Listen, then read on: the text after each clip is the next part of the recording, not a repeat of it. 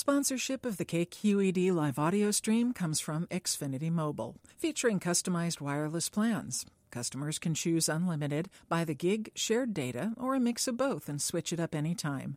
Learn more at xfinitymobile.com. Please note, this podcast is a little racy in spots. If you have a delicate constitution and choose to continue listening, good for you. Hello, I'm Mark Lindquist. I'm a novelist and an attorney, and unlike most novelists slash attorneys, I was a full time writer before I became an attorney. So other attorneys think I'm crazy, but uh, I love both jobs. The King of Methlehem is my fourth novel, and it's about addiction, ambition, obsession, and compulsive behavior. I'll be starting here with Chapter 2, wherein we meet Howard Schultz, the self proclaimed King of Methlehem. Chapter 2 The Last Tycoon. With the total focus of a freak, Howard methodically pops Sudafed pills from blister packages into a blender, his filthy fingers trembling with anticipation like a poker player with the winning hand. His eyes are red, pupils dilated, skin pale, blond hair long and stringy and dirty. Piling up behind him on the floor of the kitchen area of the double wide trailer are dozens of crumpled blister packs. In the corner sits Amber, a skinny tweaker transfixed in front of a television. She is doing exactly what Howard told her to do, staring at a black and white image of an empty rural road, looking for signs of trouble in the dim light of dusk. Howard, who prides himself on superior security precautions, wired the television to a camera he set up on a post at the end of the dirt and gravel driveway.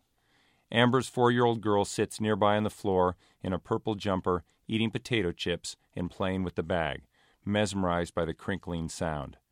She occasionally glances up at the television or the adults. Mom? Shh. Rain patters lightly on the aluminum roof. Howard cooks regularly at Amber's trailer, which is parked on the property of a couple in their 70s who allow Amber to keep her trailer on the three acre rural lot because they know her mother, who works as a waitress at a Sizzler in Puyallup.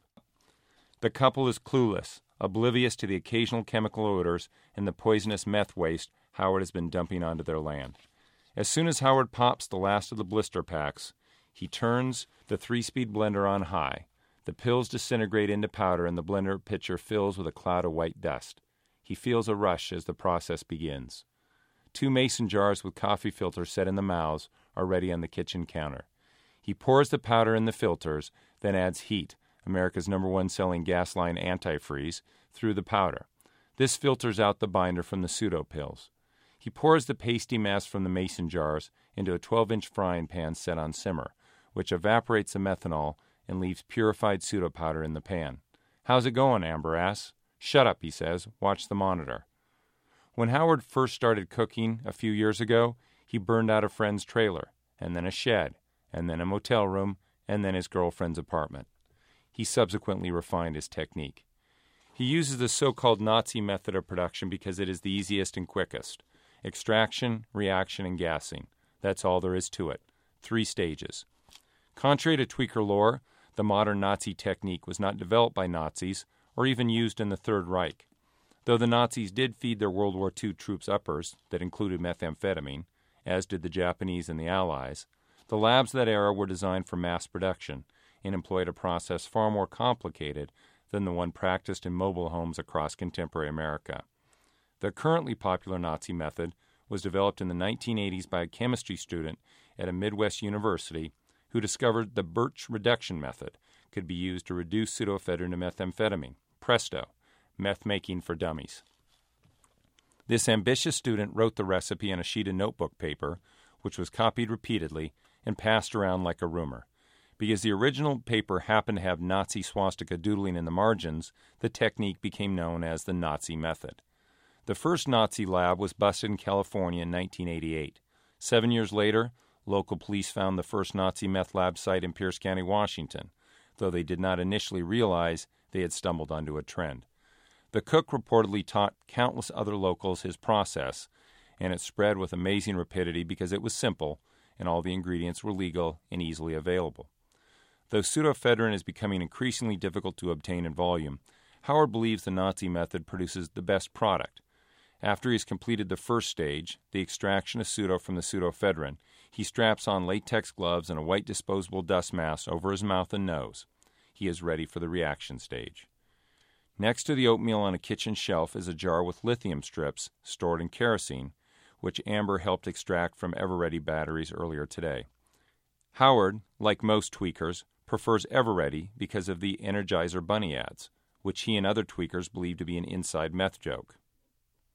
He adds the lithium into the frying pan, then opens the propane tank and pumps anhydrous ammonia over the pseudo and the lithium. Vapors rise toward his unprotected eyes. He stirs with a spatula, turning the sludge blue and gray. To expedite the evaporation of the ammonia, he heats the pan up a touch further, adding water to quench the reaction. Mommy, what's that smell? Shut up. It's not nice to say shut up. Shut up. Continuing to add water, Howard stirs until the concoction turns cloudy white. According to tweaker lore, a penny should be added at this stage, but Howard researched this on the internet and could not find any justification in chemistry for this, so he assumes it is like throwing a coin into a fountain, superstitious and futile. Into a mason jar, Howard pours the paste from the frying pan. Next, he adds toluene. Ether is cleaner and more efficient, but Howard passed out the only time he used ether, and he woke up with a hangover and a burned hand. He pulls the jar close to his face and stares as a bilayered liquid forms, molecules of meth. He only has one stage to go and he is shaking. He sets down the jar and picks up a turkey baster and begins sucking up the top layer and squirting it into another mason jar. This is methamphetamine oil, but not yet methamphetamine hydrochloride, the real stuff that makes you get naked and climb the tree. You stay, he says to Amber, lowering his mask and passing her a walkie talkie that is the companion to the one on his hip. Cook safe, Howard, she says. Shut up, he says. Don't call me H O W A R D in front of the K I fucking D. Who's she gonna T E L? Why must I live my life surrounded by morons? Howard mutters, then picks up the jar containing the siphon off oil and carries it outside toward the ramshackle wooden tool shed, which glows blue from the Coleman lamp he left on earlier. He walks quickly through the dark, hunched over to shield the mouth of the jar from the rain. Howard has 13 aliases, all backed up by Washington state driver's licenses. Howard Schultz is his current and favorite identity. He paid one of his runners two grams for the date of birth, address, and social security number of the Starbucks coffee mogul. He sometimes worries that he is stuck with this moniker too long. He enjoys being well known. He craves the underground fame. He's proud of his place in tweaker lore, but he also recognizes the hazards of being the top cook in Pierce County, or as Howard likes to call the county that leads the western United States in methamphetamine production, Methlehem County. If you want to make movies, you go to Hollywood. If you want to play poker professionally, you go to Las Vegas. And if you want to be the meth king, you go to Pierce County, Washington, Howard is fond of proclaiming. He grew up in Woodinville, a town north of Seattle, but after his first day in prison, a short one for burglary, he was released to a halfway house in Tacoma, which proved to be an excellent networking opportunity. He quickly befriended addicts and cooks from around the county and recognized the high growth market for methamphetamine. Entering the shed, he sets the meth oil down on top of a broken freezer that serves as a storage container. Stocked alongside the tools on rickety shelves is muriatic acid, aluminum foil, a Dr. Pepper bottle, rubber tubing, and gaffer's tape, everything he needs to create an HCl generator. Under the spooky glow of the lamp hanging from the low roof, he mixes muriatic acid and balls of aluminum foil in the Dr. Pepper bottle. Usually he uses rock salt and drain opener, which makes for a cleaner whiter final product, but Amber used up the drain opener on, of all things, a clogged drain, so Howard must improvise. He pokes a tube into the plastic bottle, wraps gaffer's tape around the opening, and the gas generated by the acid and foil, hydrogen chloride, bubbles through the hose and into the methamphetamine oil. Time to snow, he whispers, kneeling ceremoniously. Sparkles form in the haze as the methamphetamine crystals begin forming, white and dirty beige, clouding the mason jar like a snowstorm. Because the muriatic acid dirties up the product with tan patches, he will have to clean it with acetone before putting it on the market. Ice, crank, speed, zoom, it all means money. Howard gets high just watching this, the tingle spiking through his body. He is reminded of snow globes he shook incessantly as an ADHD child. Enraptured, he does not hear the walkie talkie at the first crackle. Howard, Amber repeats. He is about to tell her not to call him, not to call him at all unless it is an absolute emergency, when the walkie talkie crackles yet again. Howard, she says, I think cops are outside. Chapter 3 Reality TV Headlights shine into the streaky drizzle and darkness as they bounce up the driveway, and then Wyatt clicks on the high beams, and there's the trailer, an old silver double wide with a blue tarp hanging off one end. Trailer, blue tarp, looks like a meth lab. Leaving Marvin locked in the back seat, engine running, Wyatt steps out and walks up to the front door. His senses are attuned to his surroundings as the drizzle falls quietly. He can hear scurrying inside, the mice like noises he usually hears when tweakers are home. Hello, Amber says, opening the front door about six inches, just enough so the child can look out past Amber's skinny thighs. Immediately, Wyatt can smell the ammonia. Hello, ma'am, I'm Detective Wyatt James. He smiles amiably as he opens his blue blazer, enough to display his badge and gun. Is anyone else inside? Just my child, Amber says, switching unconsciously into a pathetic whine. You mind if I come in out of the rain and talk to you? he says. You have the right to say no, he adds, but I'd like to come in if I could. Police officers must, under the law, inform residents they can refuse them entry, but experienced criminals already know this, so it is only the amateurs who allow police inside without a warrant. I'd like to talk to you about someone in particular, Wyatt says casually, if you don't mind. Amber has been in jail before and does not want to return, and in her experience, pissing off police officers often leads to a trip downtown, while giving information can lead to a free pass. She lets him in. Thanks, he says. From his inside pocket, he pulls out a Ferrier warnings form, which reiterates that Amber has the right to refuse him entry, limit his search, or revoke her consent at any time, and he has her sign the sheet acknowledging these rights. As he steps inside, blister packs crush under his shoes. He scans the filthy interior, and amid the sundry trash, he picks out the blender, the coffee filters, the propane tank, mason jars, porn magazines, and a black cylindrical object that could be either a butt plug or a chew toy and this is after she had time to clean up. How long ago did he leave? Wyatt asks. Who? Howard. Howard? Amber fumbles long enough for Wyatt to know that Marvin gave them good intel, albeit too late. Yes, he says, Howard. Howard, she repeats again, jittery and on the downslide. Howard Schultz, he says impatiently, eyes watering from the ammonia remnants. The cook. He puts his palm over the frying pan with white crust, still warm. Where did he go? He left. Yes, we've established that. Where did he go? I don't know. Amber's child is on the floor watching the road and driveway on the television monitor. Wyatt studies the screen for a moment, realizes that his approach was observed. Let's get out of here, he says when his throat starts to itch. Your child, too. Wyatt herds them outside. A cat scampers out with them, disappearing quickly. Between the trailer and his car, Wyatt steps in front of Amber and her child so that he is backlit, partially blocking out the glare of the headlamps. Mist has replaced the drizzle. So what's your name? he asks. Amber. Of course. Last name? After a long pause, she says, Johnson. Wyatt assumes this is a lie, but he's not inclined to bother with calling her on it yet. Were you helping him cook? Who? Or did he do all the cooking and promise you some product in exchange? That. What? He promised me some. Always works. Give them two choices and they will pick what they think is the lesser crime. So you let him use your place to cook meth. Yeah. Okay, so where did he go? I don't know. You don't know if you're going to tell me? I don't know. Amber looks confused. So, Wyatt asks, how much do you know about him? Nothing. I just met him today at this party at this like apartment, more like a motel. She's so obviously lying, so obviously tweaking, so obviously useless, Wyatt cuts her off by holding up his hand like a traffic cop. Sometimes he just cannot take another damn lie. Stop. No, no, I swear. Just stop. Wyatt looks down at the child standing behind Amber's legs. His own eyes are still watering, but she stares back at him with clear pupils, apparently immune to the ammonia. He expects meth will show up in her urine test from secondhand smoke and dermal exposure.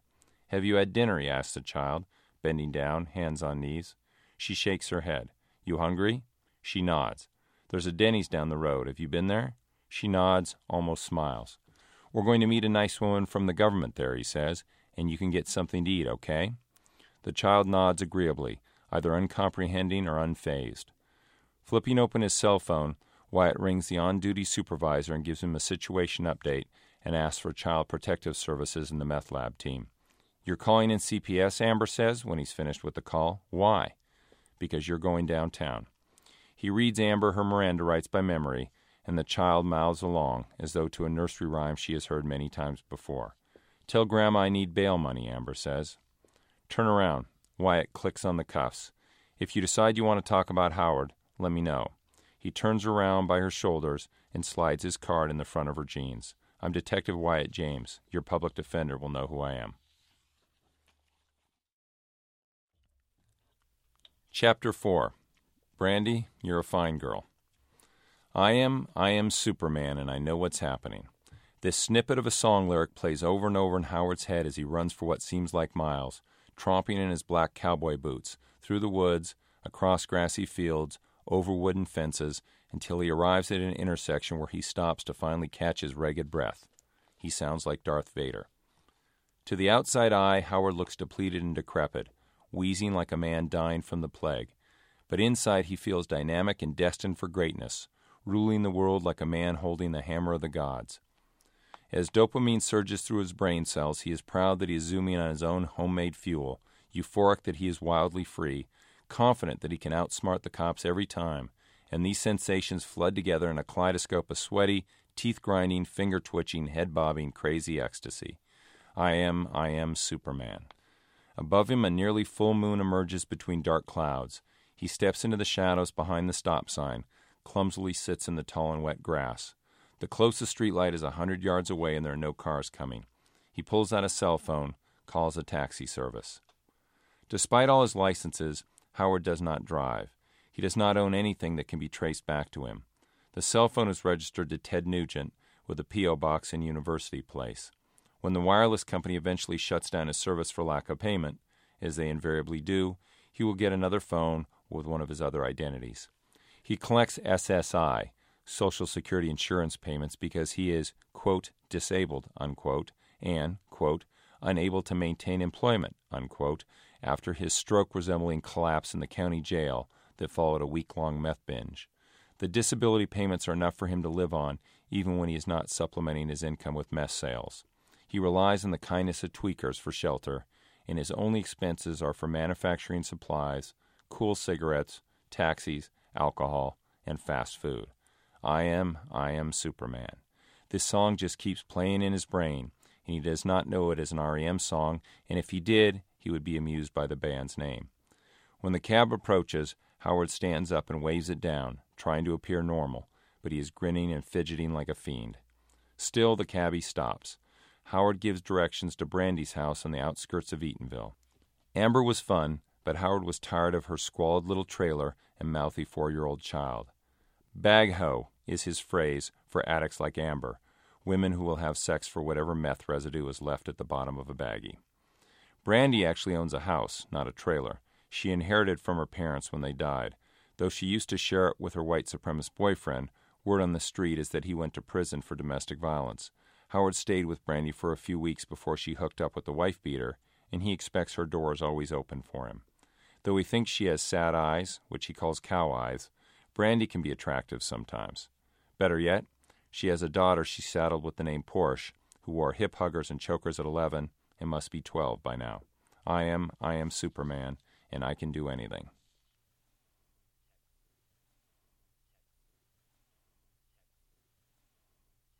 To subscribe to the Writer's Block and hear more stories, please visit www.kqed.org slash writersblock. The Writer's Block is produced by KQED.